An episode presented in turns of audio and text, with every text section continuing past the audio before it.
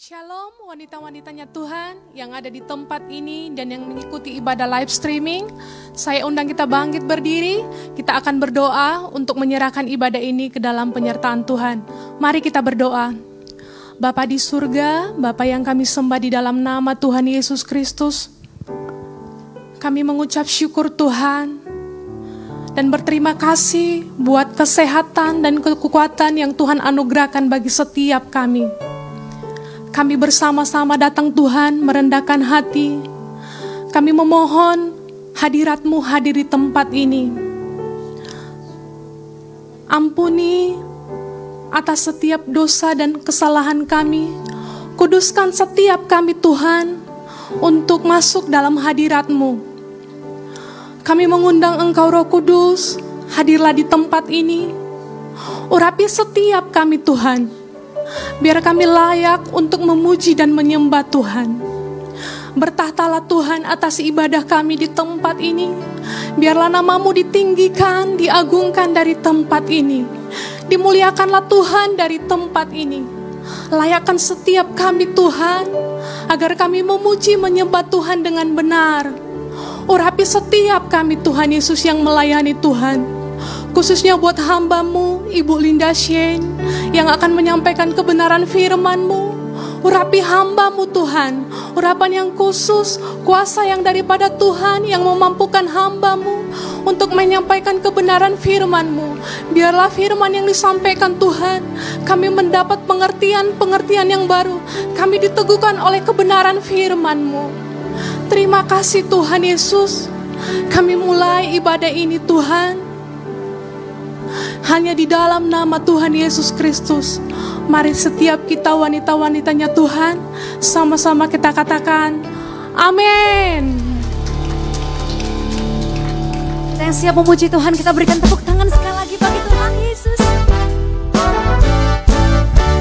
Kami bersyukur untuk Roh Kudus yang dicurahkan bagi setiap kami, yang selalu mendampingi kami, bahkan dalam kelemahan setiap kami Tuhan. Mari sama-sama katakan, topan dunia, Tuhanlah perlindunganku. Hati goncang semesta, Tuhanlah perlindunganku.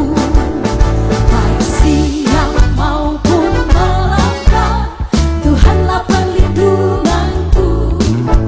Niscaya takutku lenyap, Tuhanlah perlindunganku.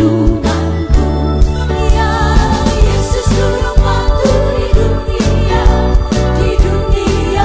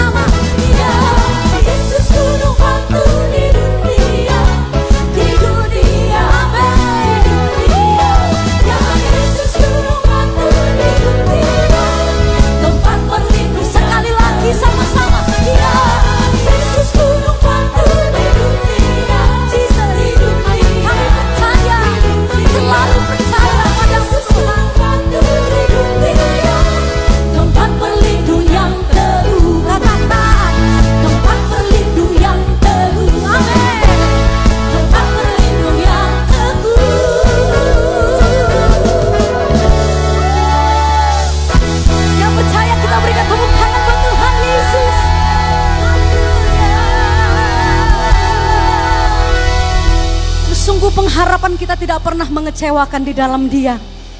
Karena kasih Allah yang dicurahkan oleh Roh Kudus yang dikaruniakan atas setiap kita, saudara. Kami bersyukur kepadamu Tuhan.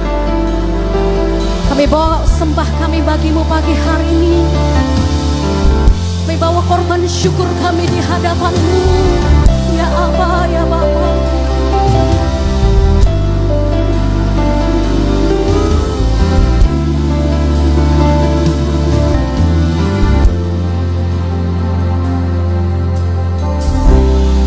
Aku datang menyembahmu di sini. Ku percayakan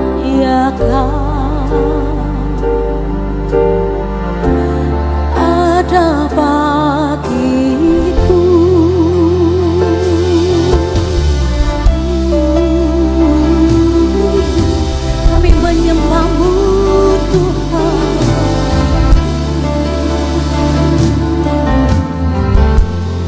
Silakan duduk ibu-ibu, katakan Bapakku datang. Bapakku datang menyembahmu di sini. Ku percayakan ada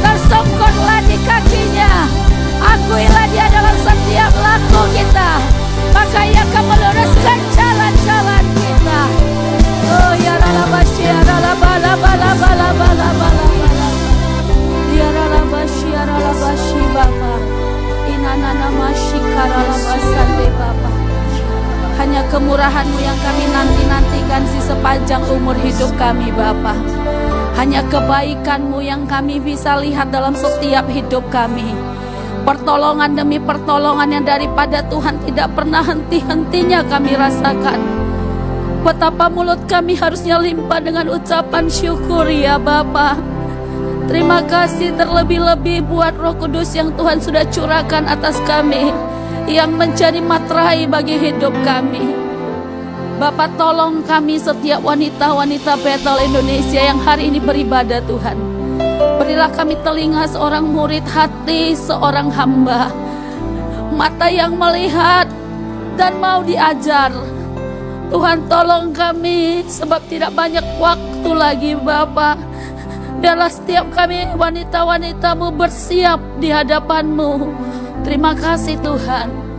Bahkan hambamu ini kuduskan dengan darahmu, layakkan menyampaikan kebenaranmu. Hanya kebenaranmu dengan bahasa yang sederhana. Ketika kami mendengarkan kebenaran-Mu, firman-Mu itu yang memerdekakan setiap kami. Membuat kami semakin hari semakin kuat melangkah ke gunung Tuhan. Terima kasih Tuhan, di dalam nama Tuhan Yesus kami siap untuk mendengarkan firman Tuhan. Mari bersama-sama dengan saya katakan, amin. Beri kemuliaan bagi Allah kita yang dahsyat. Lebih lagi, lebih lagi, lebih lagi. Oh, haleluya. Oke. Luar biasa hadirat Tuhan. Kalau kita rasakan hadirat Tuhan tuh kita nggak bisa bendung air mata. Mengingat kebaikan Tuhan, amin. Mengingat pertolongan demi pertolongan Tuhan yang sudah kita terima. Saya percaya tidak ada satupun di antara kita yang tidak pernah ditolong Tuhan. Terlalu sering. Kadang-kadang justru di saat kita nggak setia kita ditolong Tuhan, amin. Bisa rasakan itu? Bisa. Maka itu hiduplah lebih sungguh lagi di dalam Tuhan, amin. Shalom buat seluruh wanita-wanita Bethel Indonesia dimanapun hari ini berada, baik yang onsite di tempat ini, baik yang by online. Saya percaya tidak mengurangi hadirat Tuhan di tengah-tengah kita, amin. Tidak mengurangi kuasa Tuhan bekerja di antara kita. Sebab Allah tidak terbatas, amin. Sebab Allah yang kita sembah lewat pribadi Roh Kudus itu tidak terbatas.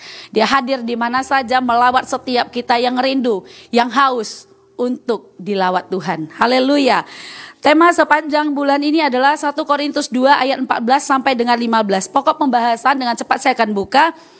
Hidup di dunia, ya. Pertama itu hidup di dunia, tetapi kita membangun manusia rohani. Jadi banyak orang seperti ini. Aduh, jangan terlalu rohani deh. Kita kan masih di dunia. Betul. Coba buka ayatnya 2 Korintus 10 ayat 3 berkata seperti ini. 2 Korintus 10 ayat 3 berkata seperti ini sampai 4. Memang kami masih hidup di dunia, tetapi kami tidak berjuang secara duniawi. Memang saya hidup di dunia. Memang wanita-wanita Bethel hidup masih tinggal di dunia. Masih ada di bumi ini. Tapi ingat bahwa kita hidup tidak seperti duniawi hidup. Kita masih bisa mengkuduskan diri. Kata kudus, kados itu berarti diasingkan, dipisahkan. Hidup menjadi sesuatu yang berbeda. Kita belajar dari bangsa Israel. Bangsa Israel Tuhan pilih, kemudian Tuhan taruh hukum-hukumnya Tuhan di dalam hidup mereka. Kemudian mereka berjalan dengan hukumnya Tuhan. Tuh bangsa-bangsa lain melihat. Wah, bangsa Israel berbeda. Hidup mereka diberkati Tuhan. Tuhan ajari mereka. Tuhan ajari bagaimana perkawinan. Tuhan ajari mereka bagaimana mendidik anak-anak. Tuhan ajari mereka bagaimana bersosialisasi. Tuhan ajari mereka, Tuhan taruh hukum-hukum Tuhan di hidup mereka. Bukankah hari ini Tuhan kasih hukum-hukum itu kepada setiap wanita-wanita? Supaya apa? Hukum-hukum yang Tuhan taruh bukan hanya sekedar kita mau sampaikan kepada orang-orang, tapi kita mau jadi pelakunya. Banyak orang tahu banyak firman, tetapi tidak menjadi pelaku firman. Nah, kemudian akhirnya hidupnya jadi batu sandungan. Ya, kita mengajarkan kepada orang bahwa kita harus lemah lembut. Kita tidak pernah lemah lembut. Ya, baru dikatakan apa? Karena senjata kami dalam perjuangan bukanlah senjata duniawi, melainkan senjata yang diperlengkapi dengan kuasa Allah yang sanggup untuk meruntuhkan benteng-benteng. Nah, sekarang benteng-benteng yang kita hadapi itu apa? Setiap kita punya masalah yang hampir sama. Casingnya aja yang beda-beda. Serius, punya masalah yang hampir sama. Wanita pada umumnya masalahnya apa? Suami, anak, ya, kalau itu sudah menikah. Kalau belum menikah, yang sudah pengen menikah, pengen jodoh, ya kan. Kemudian yang bekerja, pengen naik, itu hanya sama semua, di tengah-tengah pelayanan juga sama. Hanya casingnya saja yang berbeda-beda, modelnya aja yang berbeda-beda, masalahnya sama, di situ-situ doang. Jadi jangan ada yang berkata wanita-wanita ini kadang-kadang terlalu hiperbola, tahu hiperbola? Terlalu pahit, oh ya gitu ya. Terlalu sulit, ibu sih nggak ngerasain yang saya rasain. Lah kita mau tukaran enggak biar tahu? Enggak sanggup juga kalau tukaran toh. Kenapa? Karena masing-masing sanggup, makanya dikasih sama Tuhan. Cuman bedanya senjata yang kita pakai itu senjatanya apa? Kita hidup di dunia benar, tapi kita nggak hidup dengan cara-cara dunia hidup. Dunia boleh lakukan aja, apa saja boleh lakukan. Kalau enggak cocok sama pasangan, kalau yang sudah menikah enggak cocok dengan suami boleh cerai. Dunia boleh. Tapi Alkitab bilang apa? Firman Tuhan katakan apa? Senjata kita itu apa? Senjata orang Kristen itu firman Allah. Pertanyaannya, ada enggak firman Allah yang kita adopsi setiap hari? Satu selalu kasih ilustrasi begini. 1 tahun itu ada 365 hari. Benar ya? Benar, 365 hari. Di dalam 365 hari, oke lah, paling sedikit kita baca 1 pasal deh 1 hari. Itu paling dikit, itu bayi rohani biasanya 1 pasal. Kalau sudah pelayan enggak mungkin 1 pasal toh. Kalau yang udah ikut Tuhan 15 tahun enggak mungkin baca 1 pasal toh. Kita ambil kalkulasi 1 hari 1 pasal. Dari 1 pasal itu ada toh 1 ayat yang nyantol, merema dalam hidup kita. Kalau kita lakukan saja. 1 tahun itu udah 365 ayat yang kita lakukan. Dan tidak ada alasan, saya nggak bisa. Kenapa? Karena Roh Kudus sudah dikasih. Tuh baiknya Tuhan tuh luar biasa loh. Hebatnya Tuhan kita itu luar biasa. Karena kita diselamatkan itu juga karena kasih karunia, anugerah, iman itu dikasih. Udah diselamatkan untuk melakukan firman Tuhan. Kita dikasih hati yang baru, dikasih roh yang teguh, taat untuk melakukan firman. Terus dikasih Roh Kudus lagi untuk melakukan firman Tuhan, cakap melakukannya. Jadi sebenarnya gak ada alasan bagi orang Kristen gak bisa melakukan firman Tuhan. Masalahnya dagingnya gak mau mati. Hidupnya mau di dunia dan sama seperti dunia. Maka gak pernah menang. Gak pernah menang, kenapa? Ada masalah selalu menangisi masalah. Ada persoalan selalu masalahnya diperbesar. Ya, saya setuju perkataan seperti ini. Kalau masalah besar itu dikecilkanlah. Masalah kecil itu ditiadakanlah. Nggak ada yang perlu dibesar-besarkan. Hanya kasih Tuhan aja yang perlu besar melingkupi hati kita. Kasih Tuhan yang memampukan setiap kita menjalani setiap hidup. Orang nggak bisa ngerti kita. Orang yang paling dekat sekalipun nggak bisa ngerti kita. Tapi Tuhan ngerti kita. Tuhan tahu porsinya kita. Dan lebih hebat lagi, Tuhan tahu seberapa kekuatan kita. Maka Dia gak akan berikan sesuatu yang melampaui kekuatan kita. Jadi kalau hari ini ada pergumulan, ada kesesakan, ada sesuatu yang begitunya luar biasa terjadi dalam hidup kita, bilang sama diri sendiri, itu biasa saja. Jangan cengeng.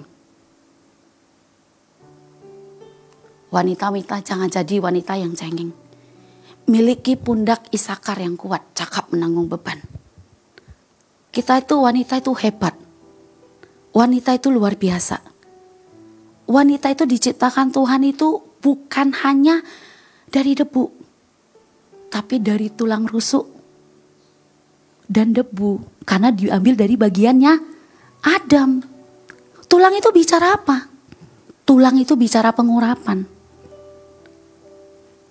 Artinya wanita itu punya pengurapan yang lebih, yang Tuhan kasih. Tujuan pengurapan ngapain? Melembutkan. Melembutkan hati. Ya, mampu melewati persoalan dengan pengurapan. Melumas mata kita bahwa kita bisa melihat setiap jalan Tuhan adalah baik. Karena Dia adalah Bapa yang baik. Tidak pernah sekalipun Dia merancangkan yang jahat dalam hidup kita. Sekalipun menurut kita keadaan ini sepertinya tidak berpihak kepada kita. Percayalah itu yang terbaik. Percaya, yakinin sama diri bahwa Dia Bapa yang tidak pernah merancangkan yang jahat dalam hidup kita. Kalau persepsi kita belum sama, berarti kita belum persepsinya rohani. persepsinya masih dunia.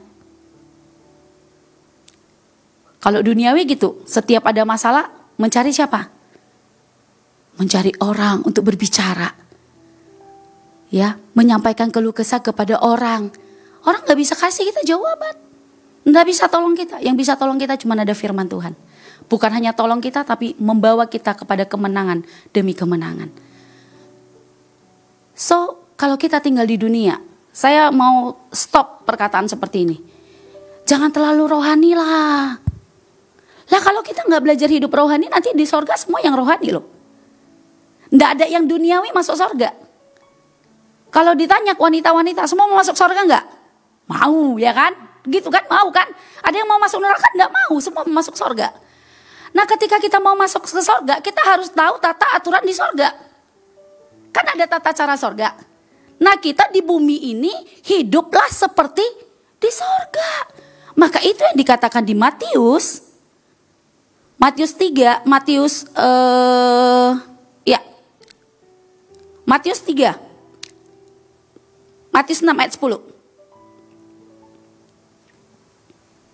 Datanglah kerajaanmu, jadilah kehendakmu di bumi seperti di sorga.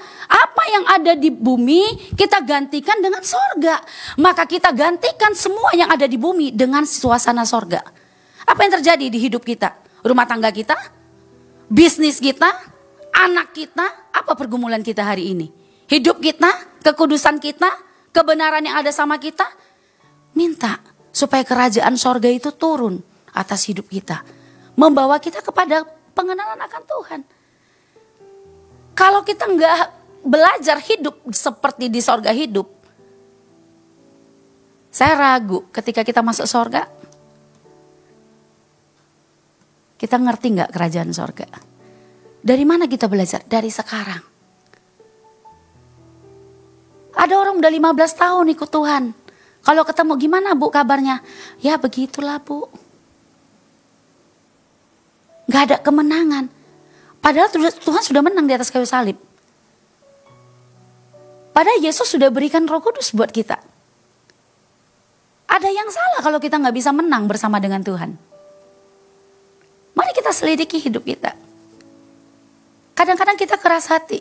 Kadang-kadang kita nggak mau tunduk kepada firman Allah. Itu yang membuat kita tidak bisa mendatangkan kerajaan sorga di dalam hidup kita. Kita mempertahankan ego kita. Kita mempertahankan kebenaran kita. Kita mempertahankan prinsip hidup kita yang sebenarnya tidak lagi kontradiktif, yang tidak lagi cocok dengan Alkitab. Contoh, ini contoh ya, khusus untuk ibu-ibu. Ya, atau calon ibu. Ada yang mau menikah ya, wanita-wanita ya. Begini, 1 Petrus 3 berkata seperti ini. 1 Petrus 3 ayat 1. Hai istri-istri, tunduklah. 1 Petrus 3 ayat 1. Contoh, ayat 1. 1 Petrus 3 ayat 1. Ya, demikian juga kamu hai istri-istri. Ya, calon istri juga. Kalau ada di sini yang sudah mau menikah. Ya, dengar baik supaya nanti waktu masuk ke dalam perkawinan tidak jadi persoalan. Nanti konselor kerjanya cuma konseling aja, ribut terus ya. Hai istri-istri, tunduklah kepada suamimu. Di sini tidak ditulis kalau suamimu pendeta, kalau suamimu baik, kalau suamimu sayang kepadamu dan lain-lain, nggak ada. Tunduklah kepada suamimu supaya jika ada di antara mereka yang tidak taat kepada firman, lihat, mereka juga tanpa perkataan dimenangkan oleh apa? Kelakuan istrinya. Ayat 2-nya coba lihat lagi lebih keren. Jika mereka melihat bagaimana murni dan salehnya hidup istri mereka itu. Nah kalau saya sampaikan ayat ini banyak tuh perempuan langsung, ibu-ibu langsung marah sama saya. Enak aja Bu tunduk Bu, ibu sih nggak ngerasain yang saya rasakan. Saya nggak ngerasain tapi Tuhan Yesus merasakan yang kamu rasakan. Masalahnya kamu mau hidup secara rohani atau mau secara dunia. Ketika kita tunduk kepada suami, kita bukan tunduk kepada suami sebenarnya. Kita sedang tunduk kepada firman Allah. Kita sedang menundukkan diri kita kepada firman. Ketika kita menundukkan diri kepada firman, firman Allah ada di dalam kita, barulah kita berani berkata, jika Allah di pihakku, siapakah lawanku? Tapi kita kan enggak nyomot ayat kan? Merasa tersakiti, Allah kan di pihakku. Kapan Allah di pihak kita, wanita-wanita? Ketika kita ada firman yang kita lakukan. Tuhan memperhitungkan firman yang kita lakukan. Itu yang Tuhan bela. Bukan karena kau banyak menderita, bukan karena kita paling malang sedunia, bukan karena kita, bukan. Karena kita melakukan firman Tuhan, maka firman itulah yang Tuhan bela. Tuhan lihat firman yang kita lakukan. Makanya saya bikin satu survei ya, karena saya melayani kan ke bawah gitu ya, turun ke lapangan. Saya melihat survei yang begini, banyak sekali orang mau berkat Tuhan, tetapi tidak mau mengenal pribadi Tuhan. Banyak sekali orang mau doanya dijawab, tetapi tanpa mengenal Tuhan. Kalau saya bilang begini, terbalik, nggak penting doa kita dijawab atau tidak dijawab, yang penting kita kenal Tuhan nggak? Karena kalau kita kenal Tuhan, doa kita pasti dijawab. Karena kita tahu, taat, menunggu waktunya Tuhan, doa dijawab dan kita gak bersungut-sungut. Kenapa wanita suka bersungut-sungut? Kenapa wanita suka marah?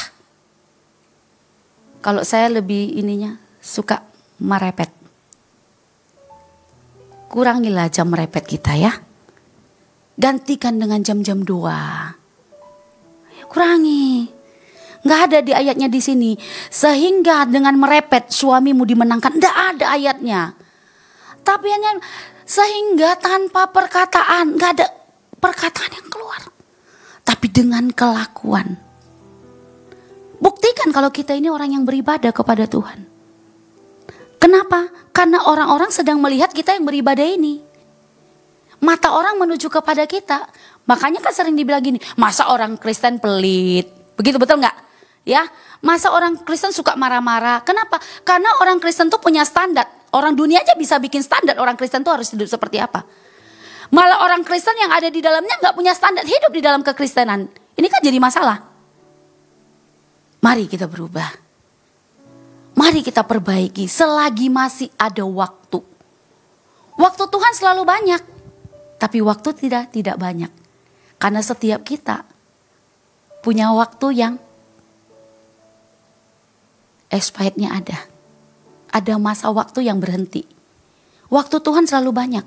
Tapi bagi kita waktu tidak banyak. Pertanyaannya, bagaimana kita hidup hari ini? Kalau kita tidak mau berhenti dengan dosa kita hari ini, percayalah besok pun kita nggak akan berhenti.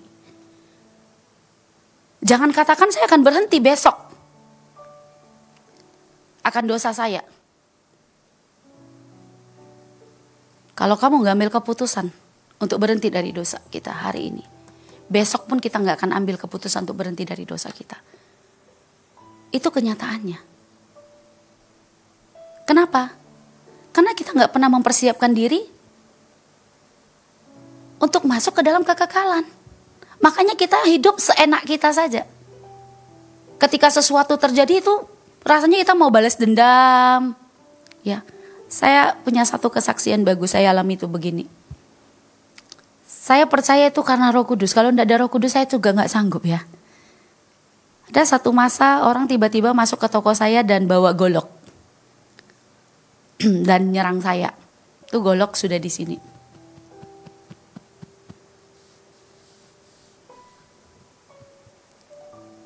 Saya diam. Saya ingat firman Tuhan bilang bahwa senjata yang ditempa manusia itu nggak akan bisa.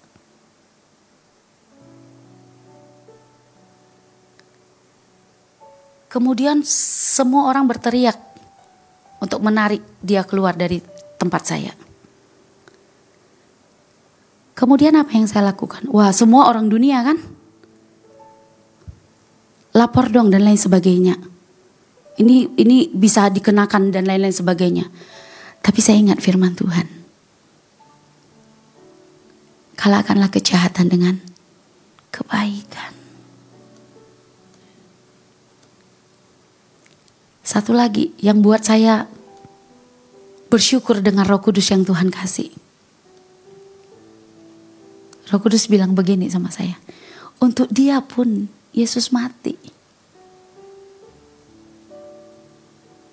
Oh ya, kalau untuk dia pun Yesus mati, berarti dia adalah tanggung jawab saya untuk berdoa buat dia, supaya keselamatan itu turun. Saya tidak tahu seberapa banyak perjuangan kita di muka bumi ini dengan pergumulan hidup yang kita alami. Sehingga Rasul Paulus bilang begini, dia nggak mau tahu yang lain. Rasul Paulus itu cuma mau tahu ada nggak Yesus yang tersalib itu di dalam hidup wanita-wanita. Ketika Yesus lihat ada nggak Yesus yang tersalib. Ketika Tuhan lihat ada nggak Yesus yang tersalib di hidup kita. Yesus yang tersalib itu apa? Kasih Bapa. Kalau kita punya kasih, kita akan mampu mengampuni. Roh Kudus akan beri kekuatan mengampuni. Gak ada orang Kristen tuh gak bisa gak mengampuni. Jadi kalau ada orang Kristen, ibu-ibu, wanita-wanita gak bisa mengampuni, itu ada masalah. Ada persoalan dalam dirinya kalau dia gak bisa mengampuni. Apalagi kalau dia udah rajin ibadah. Saya ragu. Apakah engkau sudah mengalami kelahiran baru kembali dalam hidupmu? Apakah engkau beribadah utuh roh jiwa tubuh? Atau hanya tubuh dan jiwamu, rohmu tidak ada? Karena Tuhan itu roh, Allah itu roh. Ketika kita menyembah dia, kita hanya bisa menyembah dia di dalam roh dan kebenaran. Roh Kudus itu bekerja lewat roh kita. Dia menggerakkan roh kita untuk bekerja, untuk menginsafkan kita, untuk menyadarkan kita bahwa yang kita lakukan itu salah. Yang kita lakukan itu benar. Yang kita lakukan ini teruskan. Berhenti. Roh Kudus akan kasih kita warning. Gak mungkin gak. Seberapa manis hubungan kita dengan Roh Kudus. Seberapa sering kita berkomunikasi dengan Roh Kudus. Seberapa banyak kita punya hubungan dengan Roh Kudus. Ini adalah pengalaman yang tidak bisa dikatakan dengan kata-kata. So wanita-wanita harus alami ini bersama dengan Tuhan. Setiap kita harus mengalami kelahiran baru, mengalami yang namanya baptisan Roh Kudus, mengalami namanya kepenuhan Roh Kudus. Orang kadang-kadang sampai di tingkat baptisan doang, udah dibaptis, pencurahan Roh Kudus dibaptis, baptis Roh Kudus, penuh Roh Kudus, bahasa roh. Setelah itu kembali lagi ke dunia dengan hidup cara-cara dunia. Ketika kita dibaptis Roh Kudus, setelah dibaptis Roh Kudus, tahap berikutnya kita hidup dipenuhi oleh Roh Kudus setiap waktu. Bisa jatuh Bu? Bisa. Jangan lama-lama jatuh, bangkit lagi. Minta lagi, Tuhan tolong saya. Minta lagi Roh Kudus pegang tangan saya. Yang kedua, bagaimana membangun manusia rohani kita? Kalau kita nggak berani matikan daging kita nggak akan bisa membangun manusia rohani kita. Kalau kita nggak berani matikan daging kita, keinginan daging kita, sampai kapanpun kita nggak akan bisa membangun manusia rohani kita. Oleh sebab itu, kalau saya punya prinsip gini, sekali kita ikut Tuhan, ikutlah Tuhan terus.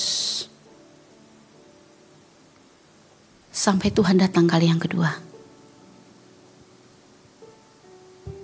Jangan main-main dalam hidup ini. Dua cara Tuhan menjemput.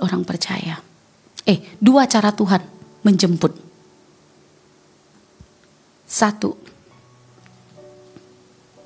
Tuhan menjemput sebagai pencuri.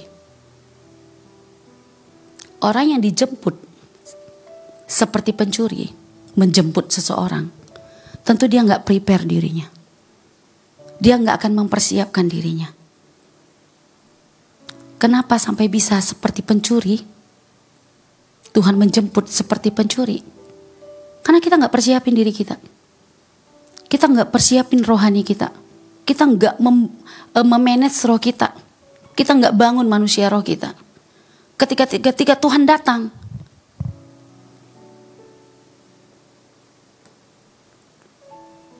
Saya ragu, apakah kita bersama Bapa di sorga? Yang pertama, yang kedua, Tuhan jemput kita sebagai mempelainya.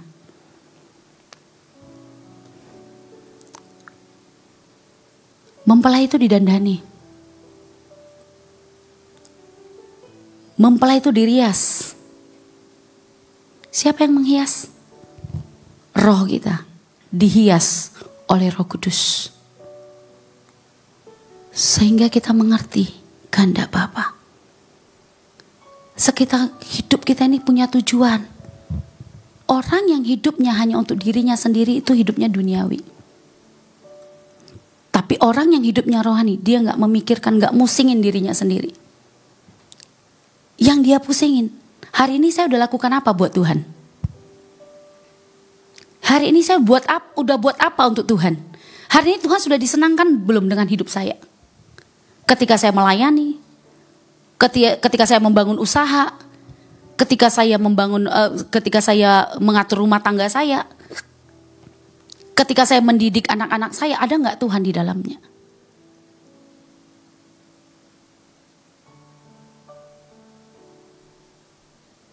Minta Roh Kudus penuhi kita. Setiap waktu, bukan hanya di tempat ini saja. Setiap waktu, minta Roh Kudus. Hari ini semakin jahat. Hari-hari semakin jahat. Lihat. Semakin jahat. Kalau kita tidak bergaul erat dengan Roh Kudus, kita akan disesatkan.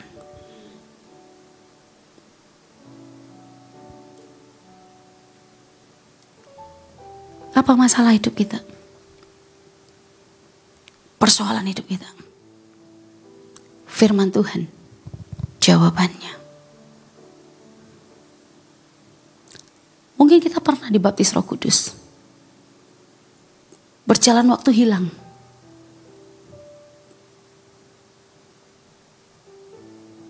Mungkin hari-hari ini karena banyaknya tekanan, kita nggak bisa lagi penuh roh.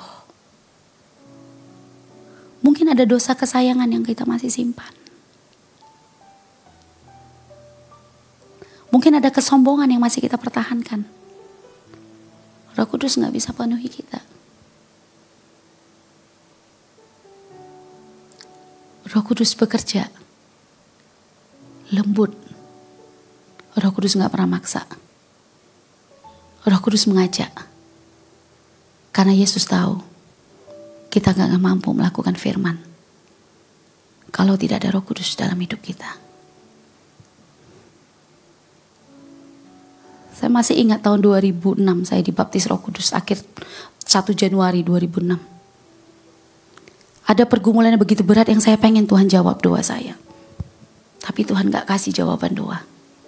Tuhan kasih Roh Kudus. Saya dibaptis Roh Kudus. Ketika dibaptis oleh Roh Kudus, saat itu juga hidup saya berubah. Segala jimat-jimat yang saya punya, saya itu berani buang. Saya berani benar-benar eksis sama Tuhan. Saya nggak mau yang lain, saya cuma mau Tuhan.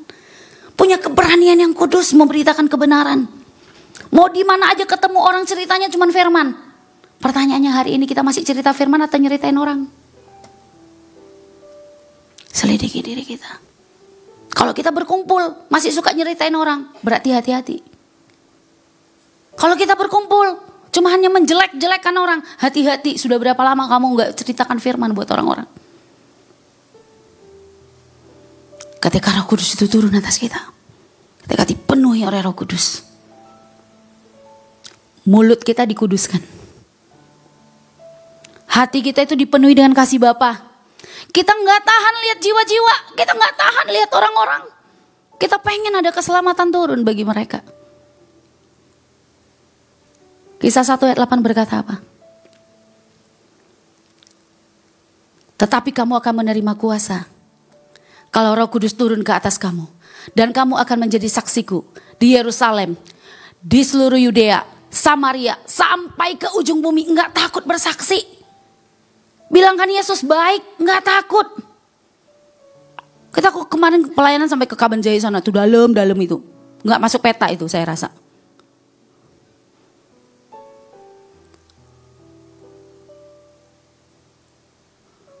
Peperangan rohaninya bukan mudah. Tapi ada Roh Kudus. Ada 28 jiwa yang dimenangkan. Kita bayar harga ke sana.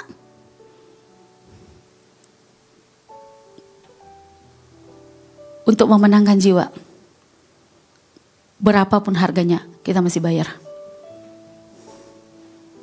Kalau belum sampai tingkat itu, berarti kita masih Kristen susu. Kristen bayi. Taunya oe-oe. Tau oe-oe ya. Ada masalah oe-oe nangis. Tuhan masalahku. Enggak zamannya lagi. Ini udah zamannya udah new normal.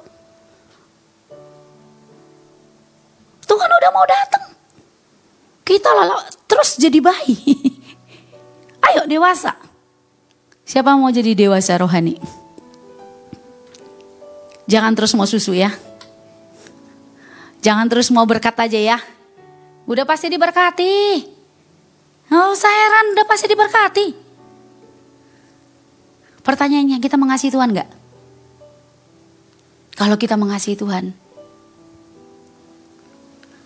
kita akan rindu banyak jiwa-jiwa dimenangkan. Amin. Amin.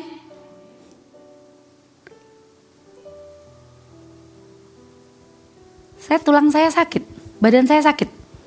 Kalau saya gak melayani. Kalau tidak ada jiwa yang dimenangkan dalam satu hari. Saya bertanya sama Tuhan. Kok hari ini sepi jiwa Tuhan? Satu mimbar saya gak di gereja. Kalau nunggu mimbar di gereja berapa tahun sekali khotbah. Bener gak? Saya mimbar saya bawa kemana-mana. Dimana ada jiwa saya bawa mimbar. Saya beritakan Yesus. Yesus penyembuh. Yesus pemulih. Yesus penolong. Yesuslah jalan kebenaran dan hidup. Yesuslah. Yesuslah, Yesuslah, Yesuslah. Kalau wanita-wanita lihat saya bisa seperti itu berani. Dulu saya penakut. Lihat daun pisang goyang aja saya takut. Serius.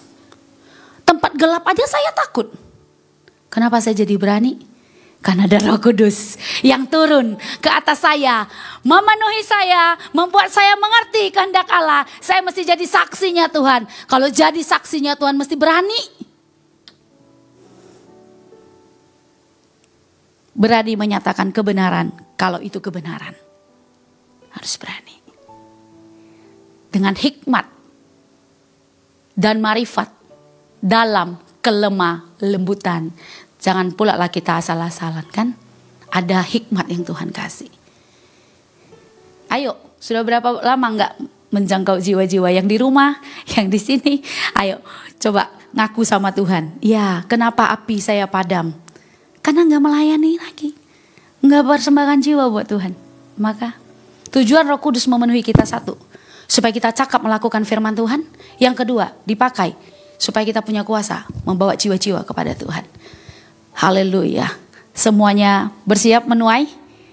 Di tuaian terakhir ini? Sedikit cuma yang mau menuai. Semua mau menuai? Amin. Haleluya. Saya undang kita untuk bangkit berdiri. Kita sama-sama minta Roh Kudus memampukan setiap kita. Haleluya Bapa. Mari kita jujur di hadapan Tuhan. Mari kita terbuka di hadapan Tuhan. Sebab tidak ada yang tersembunyi di hadapan Tuhan. Terbuka. Mungkin kita sudah lama padam. Mungkin ibadah kita hanya liturgi saja. Hanya satu kebiasaan saja untuk beribadah. Tidak lagi disertai dengan kerinduan. Waktunya sekarang. Waktunya sekarang. Ya Tuhan.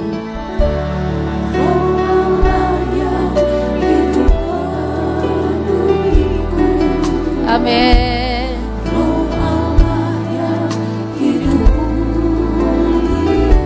Mari sama-sama bawa pujian ini ke hadapan Tuhan.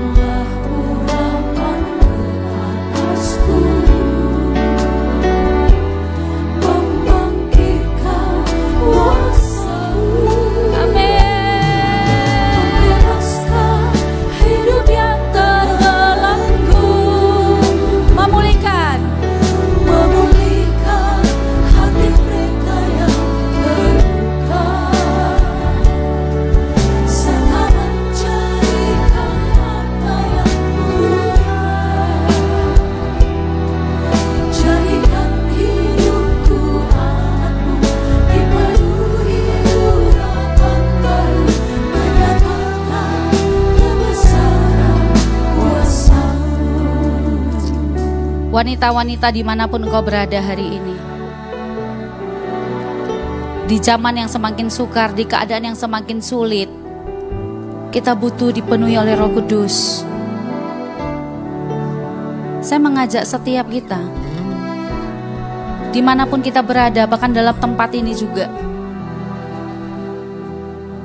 jangan hanya puas sampai dibaptis oleh Roh Kudus, tapi lebih lagi sampai dipenuhi oleh Roh, sampai dipenuhi, sampai dipenuhi, sampai meluber dengan kuasa Roh.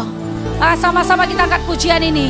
Bersama-sama kita katakan kepada Tuhan, oh, memulihkan Ia adalah bala.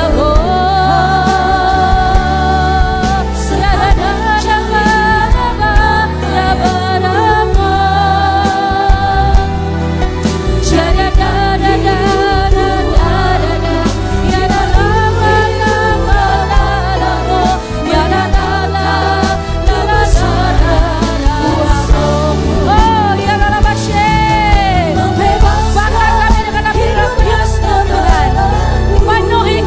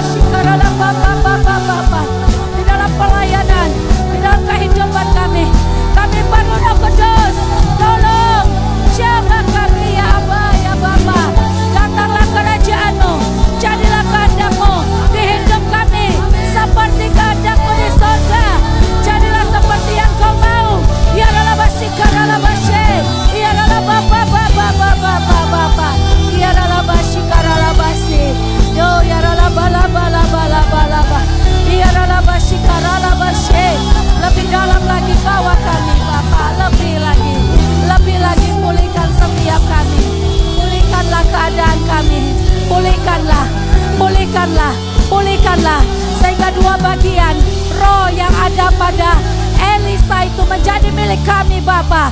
Oh ya ralabashi Bapa. Oh ya ralabashi. Ya ralabashi. Bapa, Engkau penolong bagi kami. Roh Kudus, Engkau penolong di saat-saat kesesakan kami, di saat-saat ketidakberdayaan kami. Materaikan firman-Mu dalam hidup kami. Kami berkomitmen di hadapan Tuhan untuk hidup berubah. Kami mau memperbaharui manusia rohani kami. Kami mau hidup berpadanan dengan kebenaran firman Tuhan. Firman Tuhan menjadi pelita bagi kaki kami dan terang bagi jalan kami. Materaikan firman-Mu dengan kuat kuasa Roh Kudus. Berikan kami kekuatan untuk menjadi pelaku-pelaku firman. Bapa, tolong kami. Tolong kami para wanita-wanita Bethel Indonesia Tuhan. Kami tidak mau hidup sama lagi. Kami mau hidup dengan kebenaran yang memerdekakan setiap kami. Bapa yang baik, kami mengangkat tangan kami. Kami berdoa buat pemimpin rohani kami. Kami berdoa buat gembala pembina di pusat Bapak Pendeta Niko Nyotoraharjo. Kami berdoa buat gembala pembina kami di tempat ini Bapak Pendeta Bambang Nyonan. Kami berdoa buat gembala sidang di tempat ini Bapak Daniel Edi Prayitno yang kami kasih beserta dengan 4 wakil gembala. Kami serahkan hamba-hambamu ini ke dalam tangan-Mu ya Aba ya Bapa. Biarlah kasih karunia-Mu berlimpah-limpah atas hamba-hambamu ini. Belah kemurahan kami, kemurahan Tuhan turun atas hamba-hambamu ini. Kekuatan, kecakapan untuk menggembalakan seluruh domba-domba yang sudah Tuhan percayakan kepada mereka dengan otoritas daripada Tuhan. Bapa, kami berdoa buat persembahan. Hamba-hambamu yang sudah membawa persembahan ke tempat ini, bahkan persembahan umum, persembahan khusus, persembahan pembangunan, persembahan apapun yang dibawa oleh hamba-hambamu Bapa, kuduskanlah oleh darah Yesus, sehingga persembahan ini dipakai menjadi dupa yang harum di hadapan Tuhan, dipakai hanya untuk kemuliaan nama Tuhan saja. Bapa, kami berdoa, kami mengangkat tangan, kami berdoa buat bangsa kami Indonesia yang kami kasih. Indonesia, shalom Indonesia. Indonesia biji matanya Tuhan, Indonesia kepunyaannya Tuhan. Kami berdoa buat Bapak Presiden kami, Bapak Insinyur Jokowi Widodo dan wakilnya, Bapak Kiai Haji Maruf Amin. Kami serahkan pemimpin bangsa ini ke dalam tangan Tuhan. Biarlah kemurahan Tuhan, tongkat Tuhan yang memimpin bangsa kami ini Bapak. Kemurahan demi kemurahan turun atas Indonesia. Tutup bungkus Indonesia dengan kuat kuasa darah Tuhan Yesus. Kami berdoa buat kota Medan. Kota Medan milik kepunyaan Tuhan. Engkau memberkati gubernur kami. Engkau memberkati wali kota kami. Malaikat Tuhan berkemah di 4 pintu gerbang kota Medan. Kota Medan miliknya Tuhan. Damai di kota Medan. Sentosa di kota Medan. Demikianlah kami memberkati kota yang kami kasihi ini. Dan kami angkat tangan kami. Kami berdoa buat kota kudus Yerusalem. Shalom, shalom Yerusalem. Biarlah orang-orang yang mencintaimu mendapat sentosa. Biarlah kesejahteraan di lingkungan tembokmu dan sentosa di dalam puri-purimu. Biarlah berkat Yerusalem itu turun atas bangsa kami, turun atas kota kami, turun atas gereja Tuhan di tempat ini, turun bagi setiap keluarga kami, turun ke atas setiap kami pribadi, lepas pribadi. Dan sekarang Tuhan, kami menerima berkat yang daripada Tuhan. Mari angkat tangan kita, arahkan hati kita ke sorga. Wanita-wanita bijak sananya Tuhan, wanita-wanita yang mau dipenuhi oleh kuat kuasa Roh Kudus, sekarang pulanglah, bawalah berkat yang berlimpah dari Allah Bapa, kasih yang sempurna dari Yesus Kristus, dan persekutuan yang manis dengan Roh Kudus menyertai kita mulai hari ini sampai Maranatha, bahkan sampai selama-lamanya. Katakan amin.